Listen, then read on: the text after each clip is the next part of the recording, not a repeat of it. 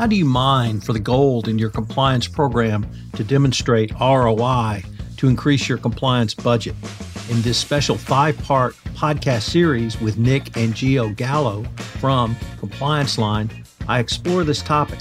We take a look at what is ROI, how to calculate it, and more importantly, how to present that information to CFOs and senior management to increase your compliance budgeting. Now, a quick word from Nick Gallo about Compliance Line. For over 25 years, Compliance Line has provided a suite of corporate integrity products that help you manage risk and reinforce your healthy culture. From case management and COI software that really saves time, issue intake and e-learning focused on the human element, and sanction monitoring that actually works, we are committed to making the world a better workplace for everyone. We're currently offering a limited number of free ROI sessions that'll help you make the business case for more budget so your program can be more effective. These custom sessions will give you the right talk tracks and confidence to get the money you need to elevate. Reach out to us at complianceline.com today to schedule your free custom ROI session. Hello, everyone. This is Tom Fox back again with Nick and Gio Gallo for our five part exploration. Nick, let me turn to you, uh, maybe change the focus just a little bit because early on in my compliance consulting career, I was talking to a CEO. He said he wanted to do X. And I said, well, if you do that, you might as well get fitted for an orange jumpsuit. Mm-hmm. And he looked at me and he said, wait a minute, you're the lawyer. You go figure it out. And that told me a couple of things. One, that it really was my job to figure it out, how to do it legally without getting him in trouble. But it also taught me that simply because there's a risk doesn't mean it's illegal. Hmm. It's a risk. And the higher the risk, the higher the risk management solution you need.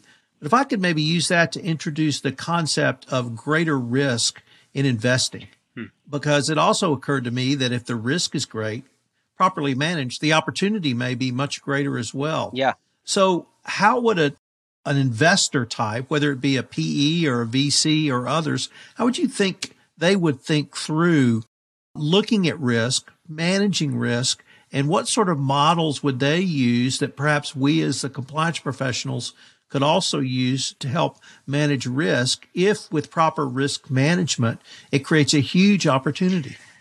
Yeah, I think what we're really talking about is kind of this relationship between risk and return, and rather not the just existence of whether there's a risk at all.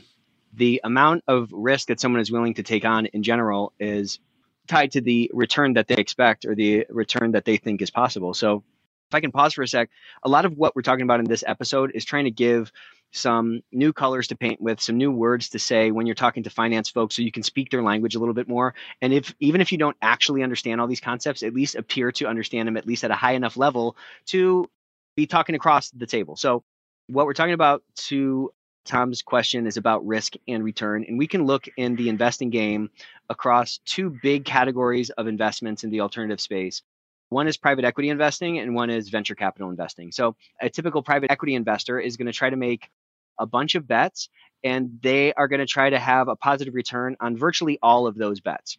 The standard deviation, the volatility, or the range of outcomes are going to be relatively more dialed in around what the upside is. So, they're going to basically be protecting their downside by buying good businesses, so to speak, that are probably proven to some level. They're more mature. So again, that downside protection is there.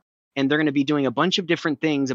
They're going to be running a bunch of different plays on those investments or on that portfolio to have a relatively high confidence interval on a relatively sort of dialed in investment outcome with also the possibility for some really big pops. So maybe it's all of our investments are going to have a 3x return and some of them are going to have a 5 or a 10x return or something like that.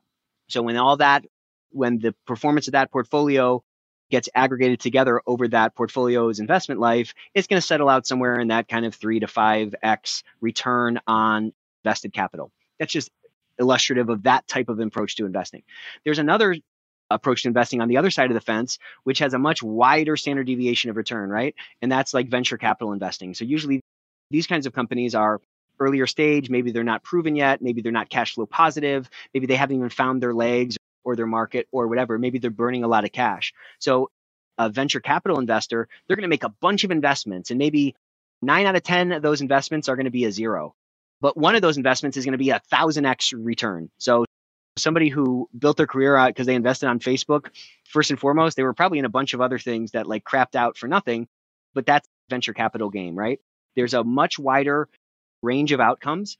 They're usually like relatively smaller bets, but the potential for that one home run that actually goes out out of the stadium and over the parking lot will compensate for the losses that are taken on these broader bouquet of riskier bets. Yeah, and I think that as we understand that a little bit better and understand that there's this wide range of how a finance person is going to think about risk, right? And it's not just is there risk or not, because the answer is there's always risk, right? Like even if you invest in US treasuries, which are commonly held as like, you know, kind of the safest thing you can find, there's still some risk in there. And people are talking about whether we're going to default on debt and all of that. Risk is always present. So it's not kind of to the illustration you brought up, Tom, it's not is there something bad that could happen? It's how do you manage the risk and what are we expecting out of it? As we understand that, we might say, you don't have to say this, but you could, or just present it this way. Hey, you know what? This is kind of a venture capital investment because this is really early stage. This program isn't really proven. I'm just asking for 15 grand to try to explore this. And this might be something that transforms our whole company five years from now, but we won't really know in the next quarter. So that's why it's a small amount upfront, or, you know what, we're not going to kind of lose too much on this. Or you might say, hey, you know what, like the benchmarks are there. Everyone's doing this. This is really important. We're behind on it. I know with relative certainty what this is going to look like. And this is just something that is just smart to do. And as you talk about that and understand that someone in finance is willing and able to have that conversation with you, not about the presence or lack of presence of a risk, but the magnitude of the risk, and then layer in the potential return. I think you can have some of those more interesting conversations. And when I say more interesting, I mean that you can get more of what you want. Nick, let me ask you I was always taught in a corporation the thing we wanted most was certainty, hmm. no surprises. How do you think about that concept overlaid with risk, risk managed, but also risk that might be termed volatile or even beta, recognizing that every compliance officer must maintain a certain basic level of a compliance program. So how can you accept either a beta risk or one that may have greater volatility, still complying with the basic laws around a wide variety of compliance issues? Yeah, I think that's a good question. I think I'd push back a little bit on that tenant that we don't want any surprises. I guess unless surprises are just categorically bad, I don't think that's true. I think we want to be open to positive surprises, right? Like, wow, that thing turned out way better than we thought. Or, man, we went in, into this market and we weren't really sure, but we put good guardrails around it. And now this is our biggest region or whatever. Those kind of surprises are great. And if we're trying to minimize surprises period, I think we're going to close off opportunities. And so I think to your point, we have to sort of start to look at the risk relative to the potential reward or the assumed reward to be able to like more realistically articulate the shape of the thing we're talking about. And so I think beta is another concept that a lot of us don't think about, but is inherent to our 401ks and everything else. And beta is essentially the extent to which a particular investment moves with the broader market, right? So you can use this as a concept to talk about an investment in your ethics and compliance space, or we can boil it down to talk about the stability of an investment relative to the market. And some things will have a positive beta or a negative beta or a high beta or a low beta or whatever. But the market goes up 5% and your investment goes up 5% with it, and the market goes down 5% and it goes down 5% with it, that kind of has a beta of one. If, the market goes up 5% and it goes up 10 and it goes down 5 and then the investment goes down 10, that means that it's more volatile and it's swinging more violently with market moves and has a beta of, in this case, two. So we can think about our broad compliance investments in this similar framework to say, listen, maybe it has a beta of zero. Maybe this is going to generate positive returns for our bottom line, irrespective of what our business does. So, whether our business is going up or it's going down, these investments that we as an ethics and compliance department want to make are going to reinforce our culture and are going to drop dollars to our bottom line, irrespective of what's happening with the top line.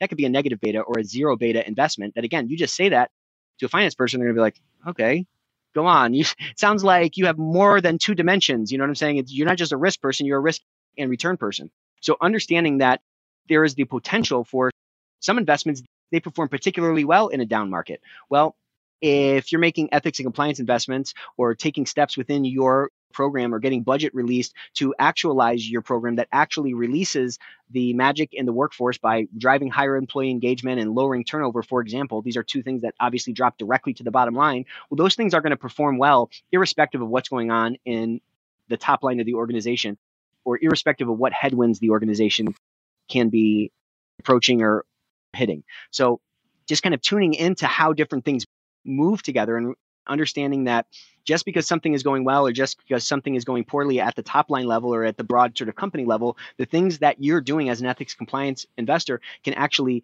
do a lot to basically reduce the standard deviation of the organization's returns because you're affecting the thing that nobody else can affect. Finance can't affect it, sales can't affect it. And what I'm talking about is the people in the organization and the discretionary effort that they're putting forth.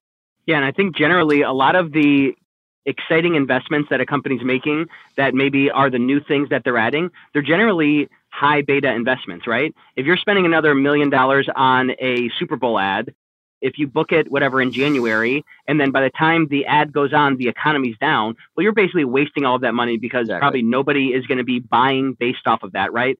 That's a riskier engagement from a beta lens because when the market goes down, you lose all of it, right? Maybe the whole Super Bowl ad is a complete waste.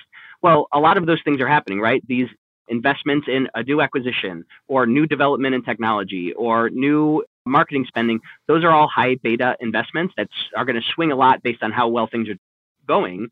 And a lot of what we're doing in E&C, to Nick's point, are zero or negative beta. So I challenge people to go talk to your finance department and say, I don't know if you realize this, but for the portfolio of investments you make into the company each year, you probably have the best beta focused return on compliance team investments out of anything else that you're doing. Exactly. Because huge point. That's if, a huge point. If the market's up or down, these are still going to be good because treating your employees right is always a good investment. And also, we might be doing better when the market's down, your marketing and IT spend, because I mean, we saw it during COVID, right? Companies that had a good E&C program, companies that had their act together going into that were less damaged than the average company had less drag on them because people knew where to go and exactly. they had clean policies and they had ways to be nimble and things like that. So have that conversation with finance and just see what they say. They might be like, "Oh, what do you know?" or they'll probably be like, "Okay, tell me more." Well, what do you mean by that?